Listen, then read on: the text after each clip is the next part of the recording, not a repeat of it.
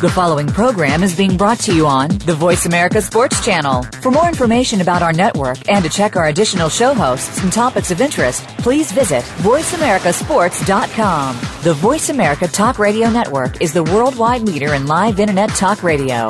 Visit VoiceAmerica.com. The views and ideas expressed on the following program are strictly those of the host or guests and do not necessarily reflect the views and ideas held by the Voice America Talk Radio Network, its staff, and management.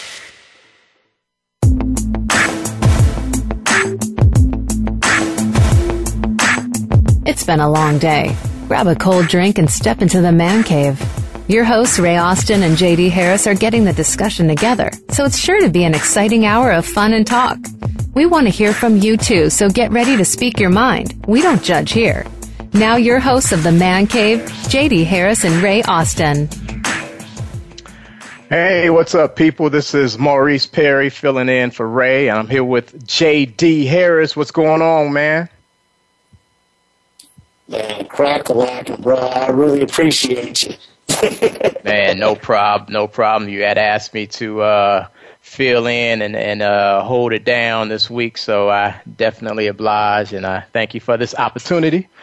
But hey, you know, there's a lot that's been going on. This we are in the midst of what I consider my favorite week of the year, when we have multiple sports going on, man, and I hope to get into just a little bit of uh, Major League Baseball later on, and of course, tonight is opening night of the NHL, and we got preseason basketball going on, and uh, some good college games last week and, and some this week. But of course, we're going to start with the NFL.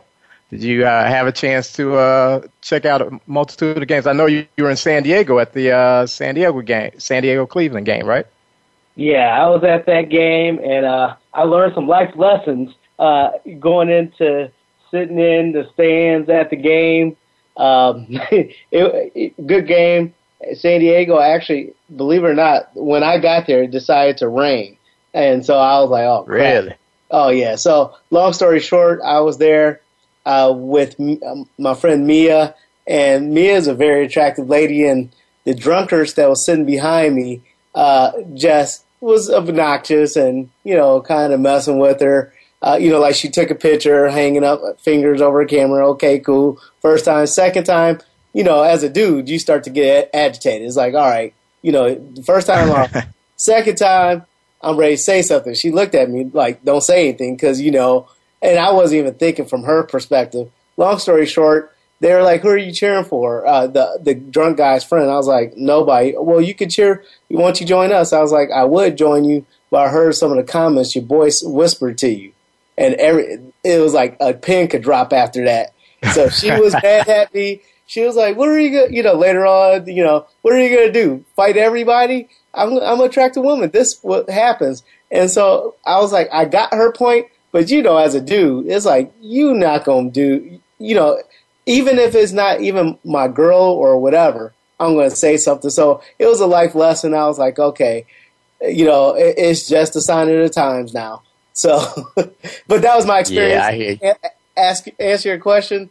I did. I I only got the Monday night game and that game in. So uh, shame on me in the Thursday night game. So shame on me this week. But that's why I could count on my boy.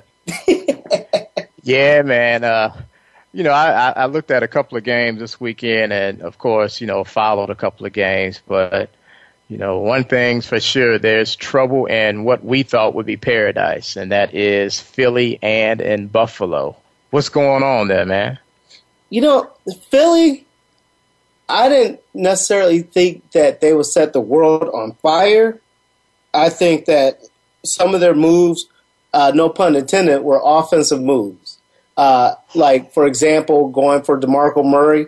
I don't think that they went after him necessarily because they wanted him. They went after him so Dallas wouldn't keep him. You know, uh, sometimes the best way to stop your enemy is to have your enemy with you or your competition with you. So I think that was the case, and I think Chip Kelly's starting to learn that the NFL is a grown man's league, and you know they're preparing every week. Like you know, preseason is a tease. Buffalo, on the other hand, I'm not as concerned with. I think it's just early. They're in a tough division. I think that you know, they still got to play New England again, and it's not like they were that far off. You know what I mean? Yeah, but you know that's what kind of concerns me with Buffalo because they're they're in a tough division with uh, you know New England and uh, the Jets who are playing pretty good this year. Miami is another story we'll get into in a second, but uh, that's why I'm kind of concerned with them because going in you're thinking that the Buffalo defense would be a top three, top five defense, but you know they've been getting manhandled the last couple of weeks. It started with uh, New England and uh, even this week, you know, they they had some difficulties with with Philly. You know, I, think we talked about this uh, a couple of weeks ago. This is about personnel. I mean, like you said, this is a man's league, and if you don't have the pieces, and they traded away a lot of pieces, not only at the skill positions, but also on also on the offensive line. You so I think Philly, that, yeah, yeah, I'm talking about Philly, yeah, and I, I think that's you know what's going on there. I don't know what Chip Kelly was thinking, you know, making all of these moves and letting guys go. But I think that's what really hindered uh, them right now. And, I, and I'm scared. You know, I, I picked them to, you know, make it to the Super Bowl. But right now, I'm afraid they might end up finishing last in the in the division. So I, I really don't know. I think uh, Philly went into this thing. Uh, well, I shouldn't say Philly. I think Chip Kelly he got his uh, GM out of there, so now he's the guy. And I think he went in thinking that you know because he's used to being the smartest guy in the room, and I think he's starting to see now that uh, that everybody else is just as smart as him. And the NFL game is different than the college game, and so uh, you know, especially with the collective bargaining agreement, people can't practice the way they practice. So with his system, you know, timing is everything, and I think it takes a while for offenses offenses to gel. You had the quarterback carousel at first, so I'm not. I never predicted them to be like the top in the division. Or I felt like they'll be good, but I think that it's still going to take some time. So I think about what week eight, if they're having problems, then yeah. But I think he's going if he stays the course, it doesn't change too much, that they'll get it. They'll get that cohesiveness. Yeah. Well, you know, the thing is, we're looking at the NFC East, and we're looking at Dallas sitting at uh, two and two now. We're looking at uh, New York, that's also sitting at two and two, and Washington. Uh, what are they? Two and two now. Mm-hmm. One and three, two and two, something like that. So, you know, they have an uphill, you know, climb to make. But I, I really, I'm at the point right now. I, I just don't see them possibly winning the division. And when we get into talking about a wild card spot, you know, I, the wild card spot isn't coming out of that division either. It's either out of the NFC West or possibly the uh, NFC North. Yeah, or even even the NFC South. Uh, you know what? Uh, yeah, because you have Atlanta and Carolina that's playing decent ball. Um, but I, I think it's going to be more the North and the West. I mean, you look at the West, uh, the Rams came in, uh, you know, they beat Arizona, which I've heard personally that Arizona, the past few years, that's the team that pretty much gave them the mo- most fits was, mm-hmm. you know, Arizona. I mean, uh, St. Louis. So that division, I think the yeah the two wild cards are coming out of the West for sure, and uh, the North. Yeah. So moving on, let's let's talk about what just uh, transpired uh, a couple of days ago in, in Miami. Uh, uh with uh, the the booting of uh, Philbin, I believe the the writing was on the wall the last couple of weeks. Um, so I, I think that you know it, it was beyond that time, and I actually like the cut of the jib of uh, the guy that's taken over, Campbell. Uh, he in his press conference he stressed, you know, wanting to really set the tone and practice and and and and bring some physicality and practice. My whole thing is, and you you mentioned it with the the collective bargaining agreement and the amount of time that these guys practice has a culture already been set for this team for this season, or can you turn it around in the middle. You know, we're at the quarter pole of the season. Is there enough time to really turn this around and play some competitive football? Well, here's two things. Uh, one of the things is, you know, he went in and this week he did Oklahoma drill with his with his guys. That's not going to rub off well with uh, professional players in the middle of their season. Uh, mm-hmm. But then this is also a team that's absent of a lot of you know long term vet veteran leadership. You know, with the scandal a couple years ago with Richie Incognito and things like that. So you know that dark cloud is looming, and he was a part of that staff when it loomed. So I don't think I don't think he's necessarily going to get guys to rally behind around him because the guys still will probably look at him as a lame duck unless they gave him took off the interim title, or unless people just hated Philbin, then yeah. But if he's feeling like he has to do that and change the culture, ch- chances are the guys aren't going to buy into him either. So you know they're like, well, this dude ain't gonna be here. Uh, he got 12 games, so he's not gonna be here at the end. Why should we, you know, even really sell out to him? And then this fool is jeopardizing you know, he only has 14 days that he can ha- pad it up anyway.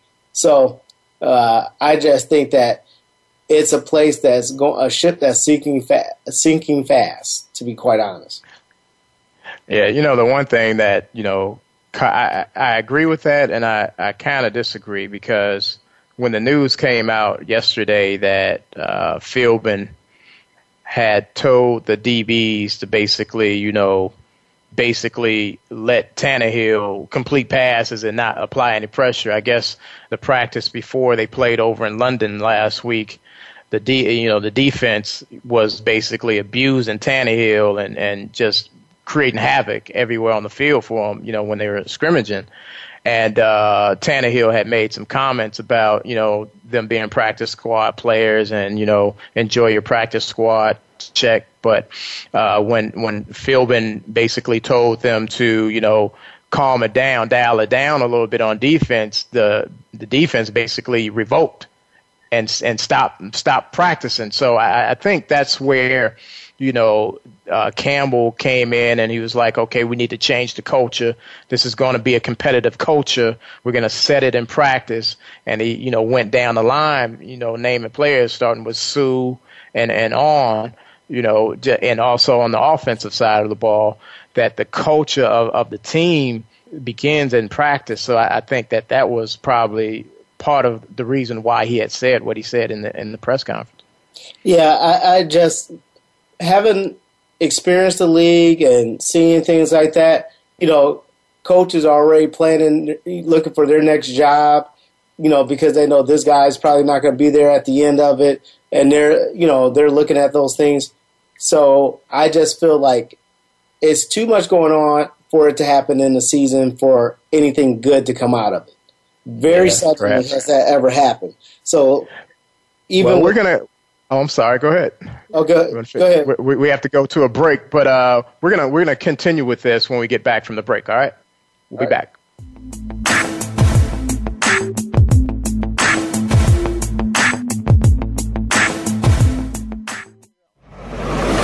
your internet flagship station for sports, Voice America Sports.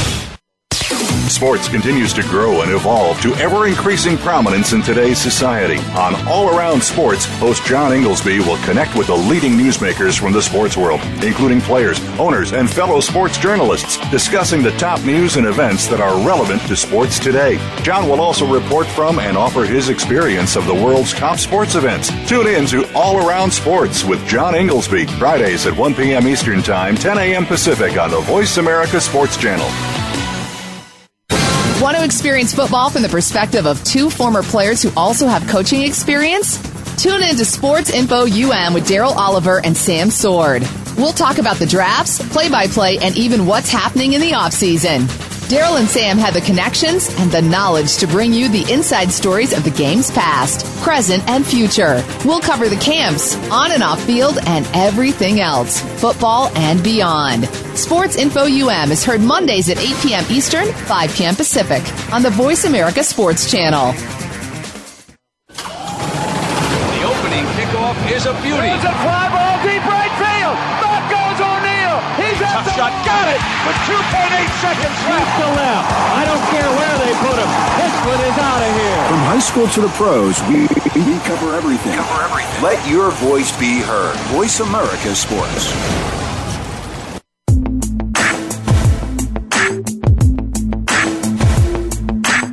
You're inside the man cave. We're ready to talk with you. Call us at 1 888 346 9144. 1 888 346 9144. Or send an email to JD Harris at high intensitysports.com. Now, let's get back to the show. Welcome back. Uh, JD was just uh, finishing up a point about Miami before we went to break. Uh, what were you uh, saying about Miami? I, I, just I think it's very difficult for them to come together. Uh, just with the different coaches and everybody, you know, lobbying. I've been in situations where a coach has been changed during the uh, duration of the season, and guys are like, okay, maybe they with the new guy in charge, they don't necessarily like him. And or they're like, okay, we're not going to make it. You know, we know if he gets a job, we're not hired. So everybody is in damage control mode, which I think makes it very difficult. You, that stuff carries on to the field, to be quite honest. Yeah.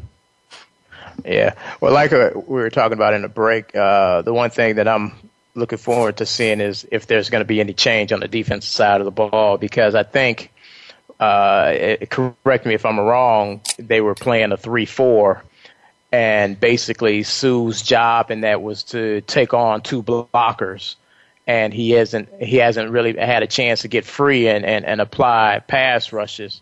But uh, do you think there'll be any chance that they move back to a four or three? Yeah, you know what? I think they'll have a hybrid of it on certain situations, like you know third and four or whatever. Uh, but I don't know if they'll change their base defense because it's just not that. It's the cha- the type of linebackers and the three four those linebackers now put their hand in the dirt and they become defensive ends. And then with the three four system, uh, he'll be a nose tackle. Yes, he's a plugger.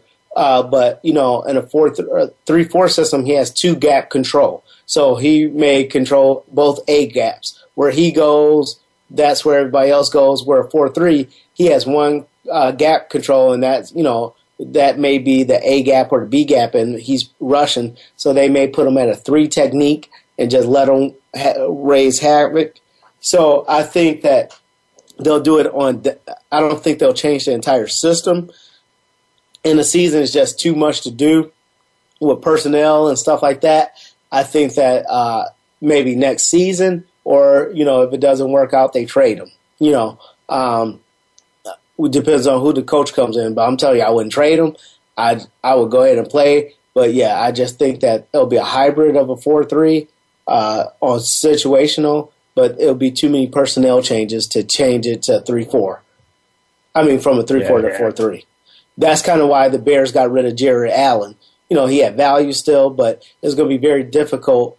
You know, I mean, he for him to play in a three four, and you know, he did okay, but he wasn't great at it. Yeah, and now he's in in Carolina, which uh, brings us to then. Let's let's talk about the NFC South. What's going on there? We have two undefeated teams in Carolina, Atlanta. Uh, both of them are playing good ball, but in different ways. Uh, I think Carolina. You know, one thing about Cam, he's that you know he's he's taking his time. He's he's he's taking care of the ball. He's not forcing the issue. He's not forcing throws and he's picking up those short yardage third downs with his legs. Whereas with Atlanta, you have Julio Jones, who's on on pace to you know have a breakout season. We know how great he he is, but now you see some contention with uh, Roddy White, who seems to be unhappy with his usage. Uh, with the you know increase of um, the touches that Julio Jones is getting. So, what do you think about the NFC South? I think Atlanta obviously is the team to beat uh, to me because both sides of the ball they're just they're solid and you know their running game is getting there. Uh, when Devin Hester comes back, you know you boost up your special teams. I mean, you know, and Roddy White. Let's face it. Last year he was he had his time to be the man when Julio was dinged up and stuff like that. So I mean, he'll get over winning continual winning changes things. Uh, yeah, winning winning cures all ills. That's, that's what yeah, they for the say. Uh, but Carolina, I still don't trust them.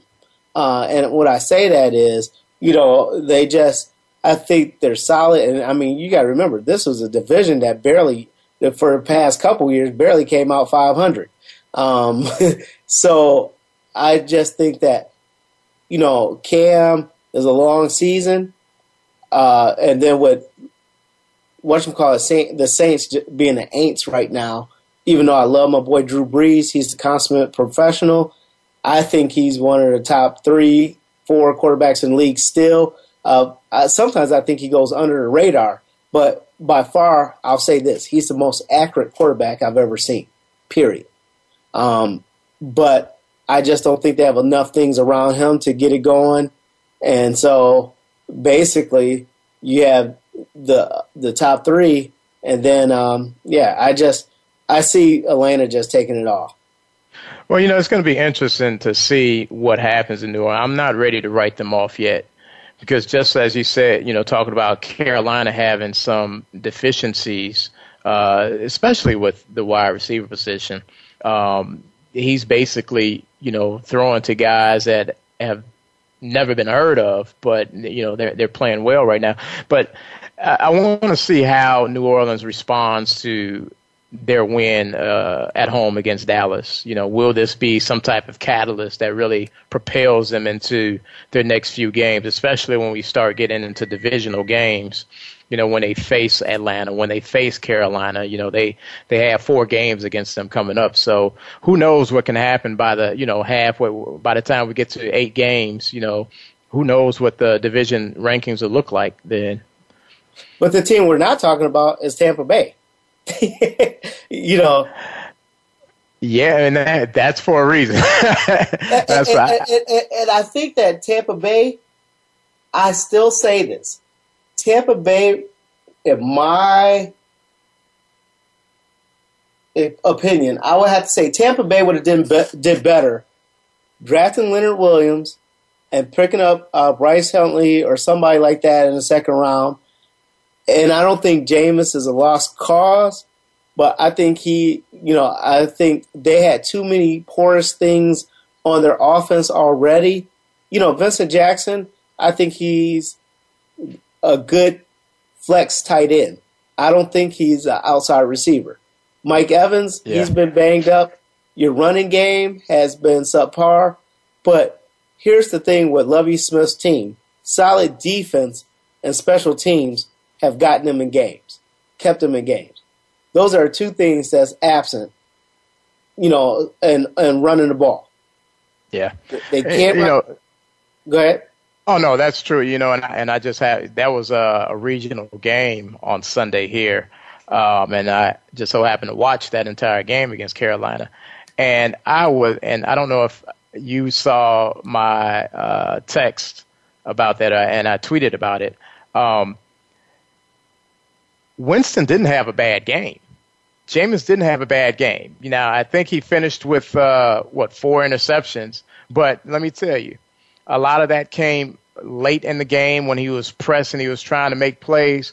But early in that game, there were so many drop balls by every single receiver on that squad. I mean, big play drop balls, you know, and it's like when you have a rookie quarterback, you have to have guys that step up and make the plays when they're there. And I think that you know throughout that entire game, there was there were situations where they could have made big plays, big yardage, but you know drops here, drops there, and and it just squelched you know good drives. So I think that was the issue, and that and that type of thing can frustrate a young quarterback also. And, and that's where I go back to it there are some things about him that, again, for me, and what I like to see out of, like being in that position. Tampa wasn't one player away from being a contender. So, them getting him without the right pieces, and then the pressure of being the number one, number one, it changes the whole dynamic. Where if you got a defensive player, defensive tackle, which that instantly changes the game. because the one the game is won on the line of scrimmage. So, yeah, I Yeah. just I, for me, I just think that they're going to have a long season, and yeah, then, it's going to be a long season. and but then, that, then that's where the character who you have on your team really shows up. Yeah, yeah. Especially, you know, what I want to see is is there going to be somebody that's going to step up and be a leader on that defense? And and right now, I think that defense is void of of leadership. So that that one guy that's going to step up and take the defense by the reins and say, okay, look, the, what, the way that we've been playing is unacceptable. We gave up 37 points against Carolina. That is absolutely unacceptable. Now, granted, you know, some of that was short fields that were created by turnovers, but at the same time, hey, you got to make a play. You have to get off the field. You have to create turnovers, and that's another thing about Lovie's teams. You know, you know, D, you know, uh, keep it, you know, bend but don't break. Great special teams, but also creating turnovers. And right now, they're just not creating the turnovers necessary to to to you know basically facilitate being competitive in this uh, NFC South. And I will question too their special teams play. You know, Mhm. didn't they just have to get rid of the kicker or whatnot, or cut somebody this week? So I mean, they just have a lot of holes. So that's really, I've me personally, I've counted the Saints out. You know, I just don't feel like they have the receiving power, and that's necessary for them. I'm counting Tampa Bay out. They'll be in the top five picks next year. They'll probably go get them a lineman or defensive lineman now or safety to show up. But yeah, I love Lovie, but yeah, the South, the the the NFC South has some trouble, and I don't think those other two. Only team I think that can really survive out of division is Atlanta. Well, we shall see. And we're going to go ahead and take a break right now. When we get back, we're going to finish up talking about uh, kicking in the NFL, and then we're going to go into some college. So we'll be back.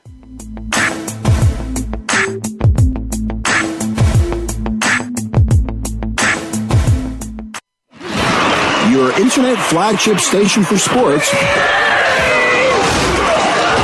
Voice America Sports.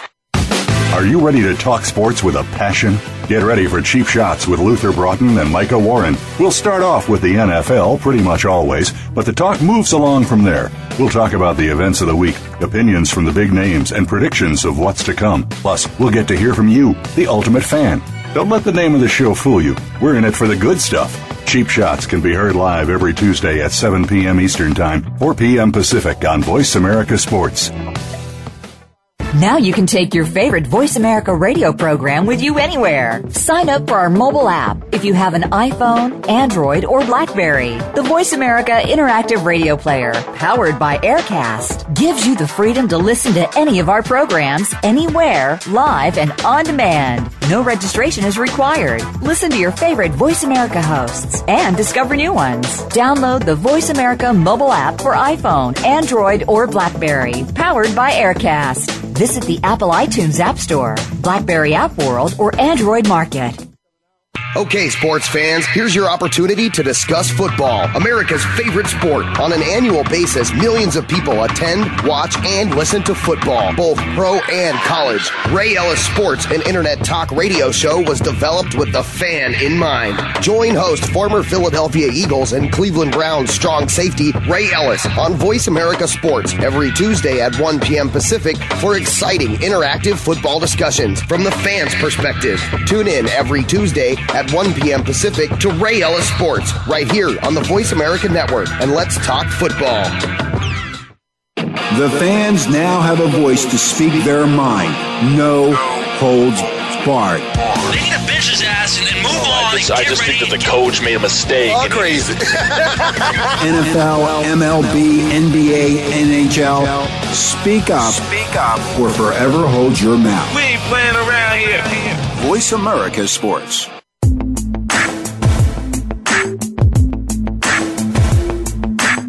You're inside the man cave. We're ready to talk with you. Call us at 1 888 346 9144. 1 888 346 9144. Or send an email to JD Harris at high intensitysports.com. Now, let's get back to the show. Welcome back. Welcome back. Hey, we we're still talking about the NFL, and there's one thing that's really been bothering me, uh, and it's it's definitely been on display the last two weeks, and that is the state of field goal kicking in the NFL. Man, it is absolutely horrendous. Why are you tripping? Rings, why are you tripping? I'm just saying, dude. It it really makes the games suck when when it comes down to get, and I know you know that's a, a a big part of the game, but it's like man, these guys are putting effort in, climbing back into games, and you know Michael, a perfect example, Michael Vick, you know in Pittsburgh. Vick played well. You know, he it was very conservative you know, in terms of the play calling, but for that game to be determined by the the just terrible field goal kicking by Scobee, and I think he's gone. Right? I think they picked yeah. up somebody else. And uh, there was another game I was looking at that was regional, uh, Indianapolis and uh, Jacksonville, and Jacksonville's kicker uh, missed a couple of field goals that could have uh, sealed the deal. Also, uh, one in regulation. Actually, he missed one where uh, Indy's coach called a timeout. Then he witched m- missed the next one, you thinking, mm-hmm. okay, he should have calibrated his kick and should have been able to hit it, but it tailed to the right. Then the one in overtime uh, tailed to the left. So it's like, what is going on with these kickers? Well, you know, I think part of it too, uh, with the changing of things now, you're practicing further out, um, and I think the consistency of like the wear on your legs. I think and I sound like a broken record, but I think the uh, the collective bargaining agreement hurt a lot of people in a lot of different ways, uh, and I think that you know I'm I kind of disagree with you that uh, not liking it. I like it because I think it brings even more challenge to the game. Uh, because before people were like, okay, what's the point of an extra point? You know, it's like you're going to make 99.9% of them. So I but think you, this. But you know, but you know, it's it's not the extra. I, I, have no problem with them pushing it back what ten yards for the extra point. I'm just speaking in, in terms of the field goals themselves. I mean, when guys are hitting, missing 35, 40 yard chip shots, that's a problem. And you know, True. this is where you know you can see where guys are frustrated with kicking because you know some of these teams, man, you can have three or four games in the season that are determined by poor kicking. You know, mm-hmm. and I, I think that you know the game, the third, the uh, the game with Pittsburgh was the perfect example. That that Thursday night game where Pittsburgh should have came away with a win. You know, Mike Vick, he did what he had to do. Yeah, he missed that fourth fourth down throw. You know, but you're going to miss throws like that, especially throwing across your body. That was a, a much more difficult throw than than people real you know think it was. But Scobee missed two critical field goals that could have sealed that game. And then you're putting the coach Tomlin in a precarious situation of not trusting your kicker. And and that's why you, you know it, it just destroyed the entire game. Yeah, that that's the way it goes sometimes. it's like you know, and football is a third of the game, or special teams is a third of the game, and no one likes a kicker until you until he wins it for you. it's like, yeah, yeah. Now, I mean, you have uh, Robbie Gould that won one for the Bears, you know, so they they got off their losing snide and finally got a win against Oakland. So that was a good story with kicking, but overall, man, the kicking has been terrible absolutely terrible. But hey, you know, let's talk about a little bit a little bit of college football. Um, there was a big weekend last weekend in college football, and there's a big weekend coming up also. Uh, one thing that uh, I definitely took note of, Bama made a statement. Uh, I don't know if you had a chance to look at the game, but they pretty much man- manhandled. Uh, who, who was that? Uh, Georgia. Uh, I think Georgia had was a three and a half point favorite playing at home, and everybody was picking Georgia, and I think that was fuel for the fire. And they went into Athens and put a thorough beat down on them.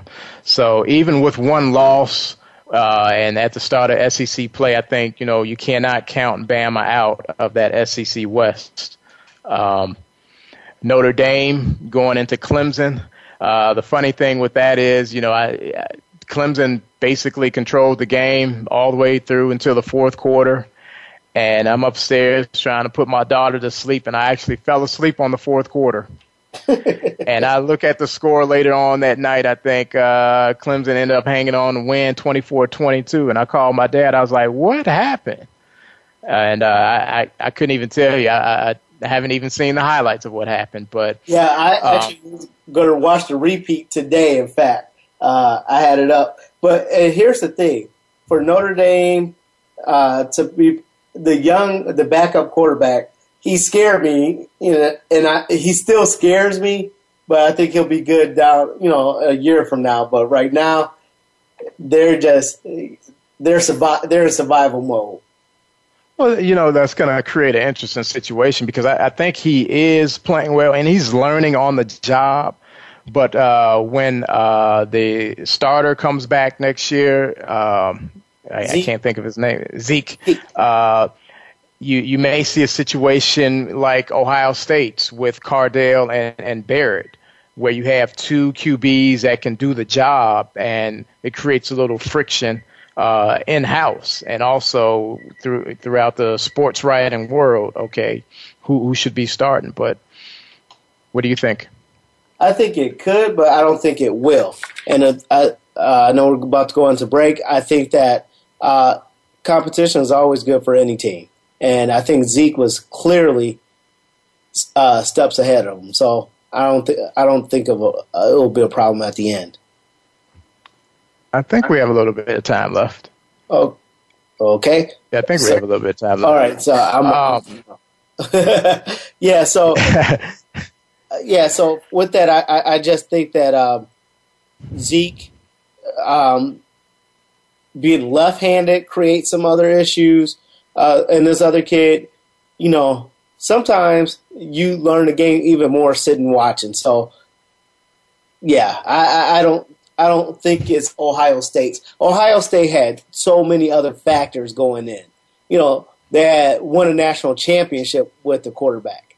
And I think that's where stuff kind of got twisted. And Braxton had been the starter for a couple years. So eh, that's where I think the difference was there. Yeah, and that's a that's a very good segue because I want to talk about Ohio State.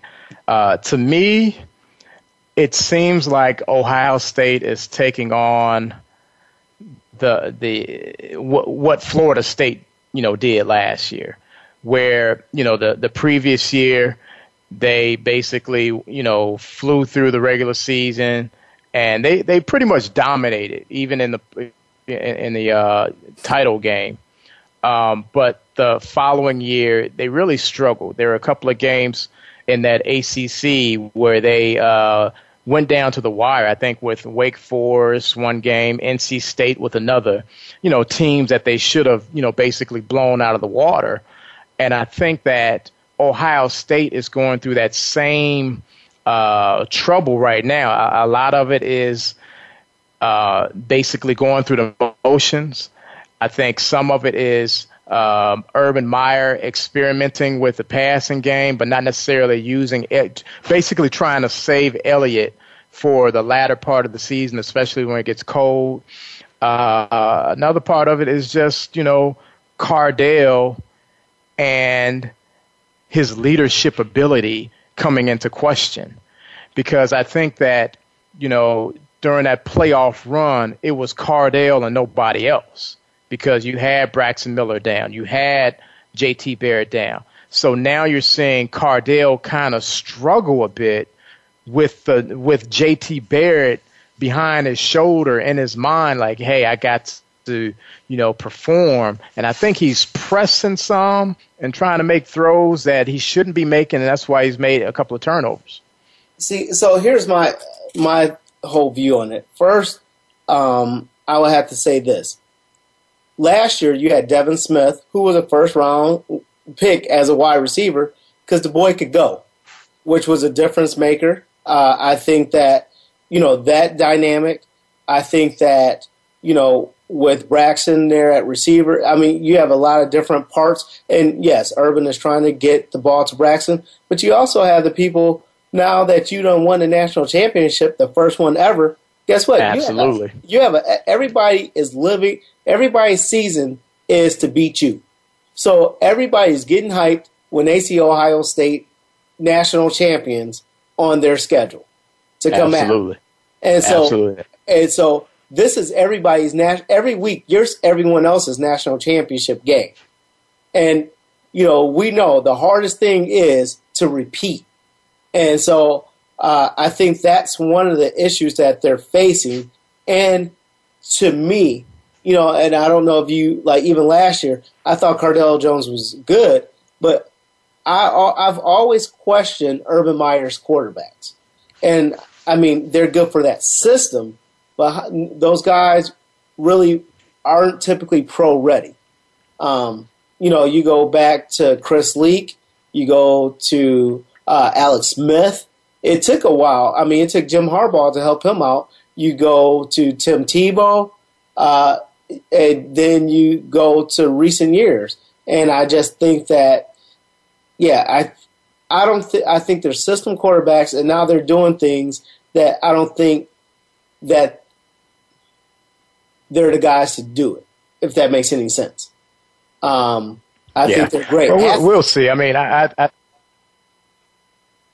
I, I think that you know you're going to see Ezekiel Elliott more. I, I think uh, in the second half of that Indiana game, they started featuring him, and he broke for three long runs in that game. So I think they're going to start feeding him more uh, for the rest of the season. But we're going to take a break.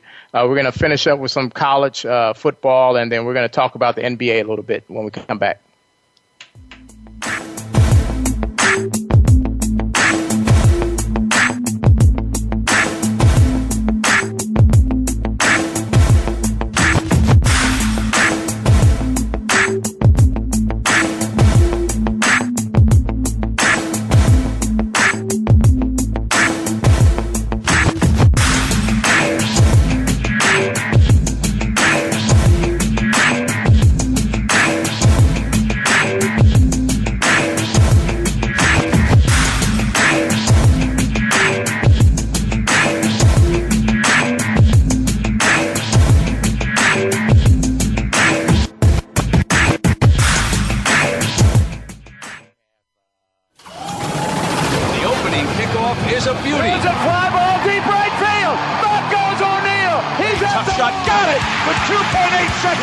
To left. I don't care where they put him. This one is out of here. From high school to the pros, we, we cover everything. Cover everything. Let your voice be heard. Voice America Sports.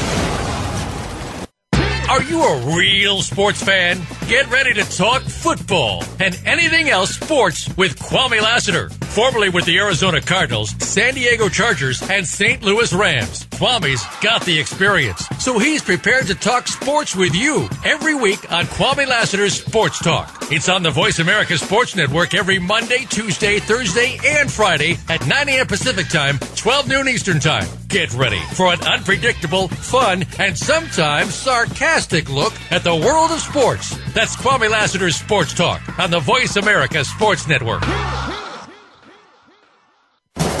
Are you ready for a show that's all about what goes on behind the scenes and how it relates to what you see on the field? Tune in for Nick Ferguson's Secondary Perspective on the Voice America Sports Channel. Our guests will bring you the stories, the opinions, the expertise, and the inspiration behind what you hear in sports news.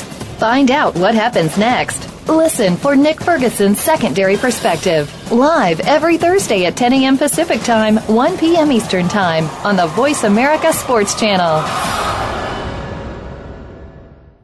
Become our friend on Facebook. Post your thoughts about our shows and network on our timeline. Visit facebook.com forward slash voice America. Your internet flagship station for sports, Voice America Sports.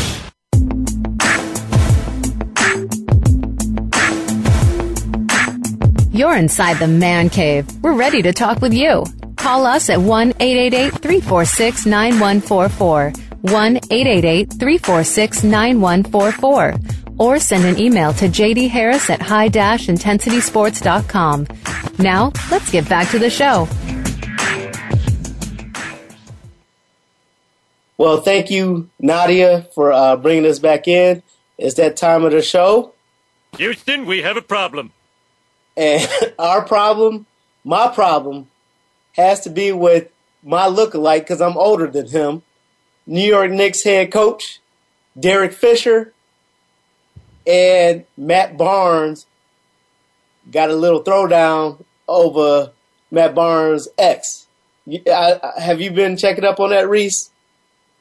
Yep, I just saw the article uh, about an hour ago, actually, and I, I, definitely wanted to talk about that. But so uh, man, that's thoughts, crazy. Man? What's your thoughts? Man, look, man, I, I was just uh, texting with, you know, our guys, Zale and Rob and everybody. Man, you can't mess with a married woman's wife. I don't care if they're estranged or not. You know, if they're married and and I guess uh, Barnes came and saw Fisher over at the crib or whatever, dude, that's a no-no. That's an absolute no-no. I guess Fisher was in town. He had a, a week, uh, you know, a couple of days off for practice and uh, wanted to see his kids out in Cali. But uh, man, come on, man, that, that's a no-no. You don't mess with no man's uh, wife. I don't care if they're estranged, separated, or whatever. And on top of that, you guys are teammates back in the day. Come on, dude. Really? And, so, you know, and you know, D. Fish was probably like, you know, she was telling him all the stuff Matt done, has probably done, and he, you know, this is a lot of assumptions. And he's like, "Yeah, I was on the road with him. I know how he is." man, uh, yeah, that's crazy. That's man, that's absolutely unethical, dude. I'm just saying. I mean, y'all supposed to be boys. It's supposed to be some type of code, and, and y'all are teammates. Come on, man. I guess you can't say too much because apparently, uh, who was it? Jason Richardson was messing around with Steve Nash's wife.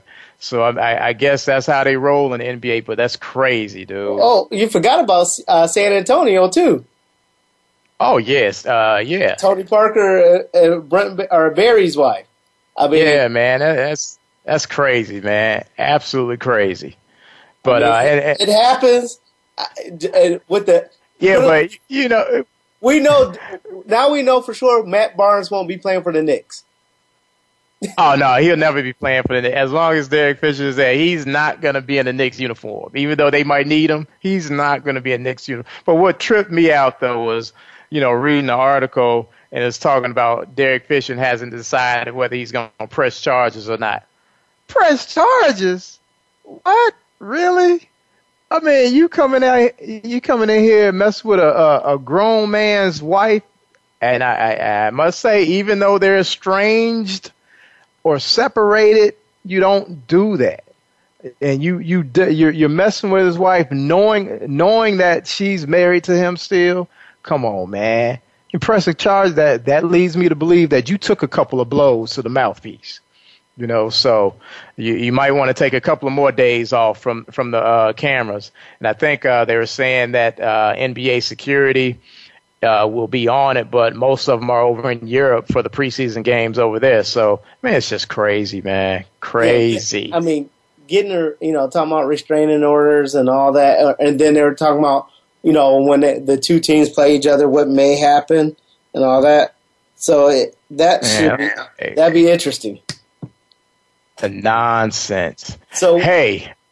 Uh, did you uh, check out the article in the Chicago Tribune, I believe, where Matt Forte was talking about how rap music was negatively negatively influencing the gang culture and the violence in the city of Chicago.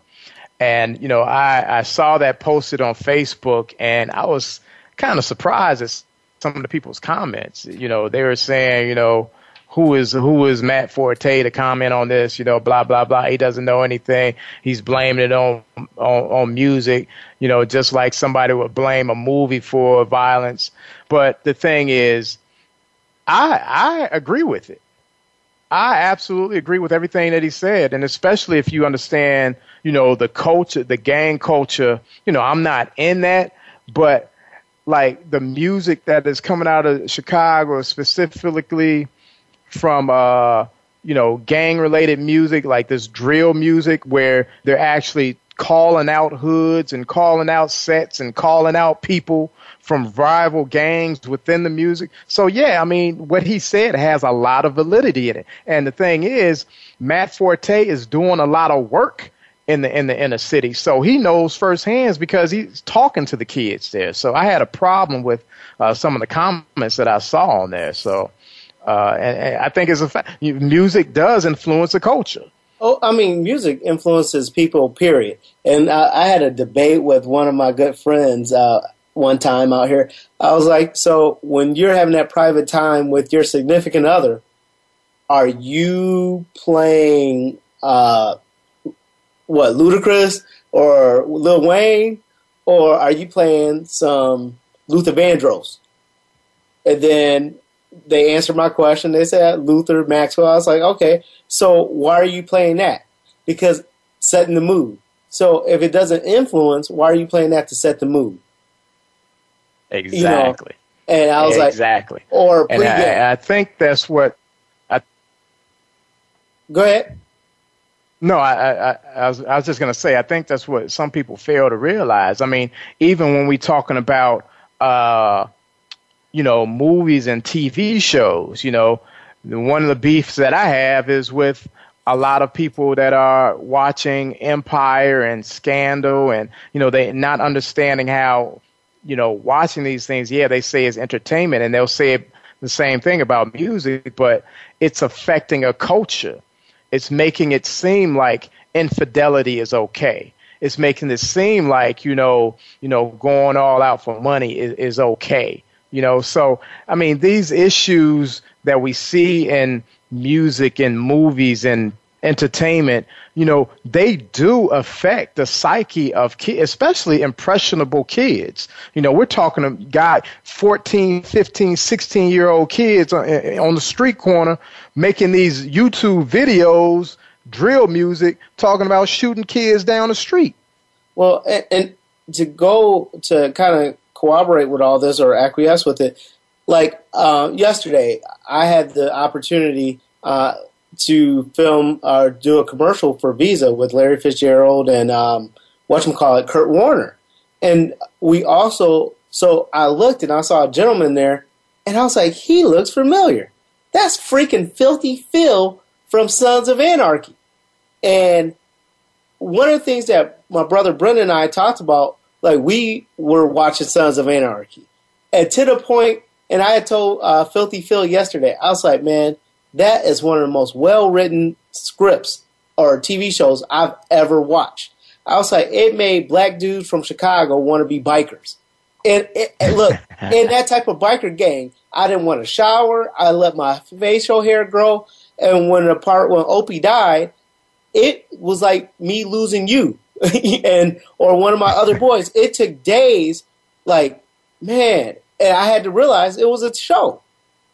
and Brent and I talked about that, and so I was telling Phil, uh, Filthy Phil that, which his name is Chris, and he was like, "Yeah, it, it, it was like that even for us on the set."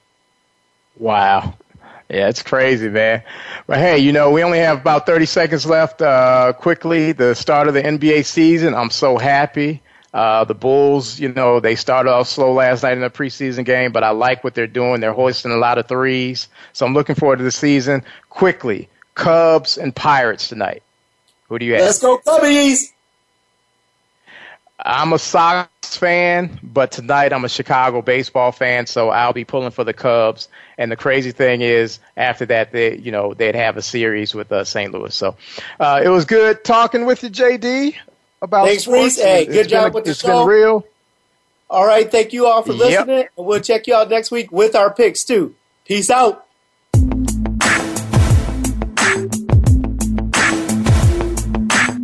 All right, we're just about out of here, but make sure you come on back next Wednesday at 6 p.m. East, 3 p.m. West for another edition of The Man Cave with JD Harris and Ray Austin on the Voice America Sports Channel. See you soon.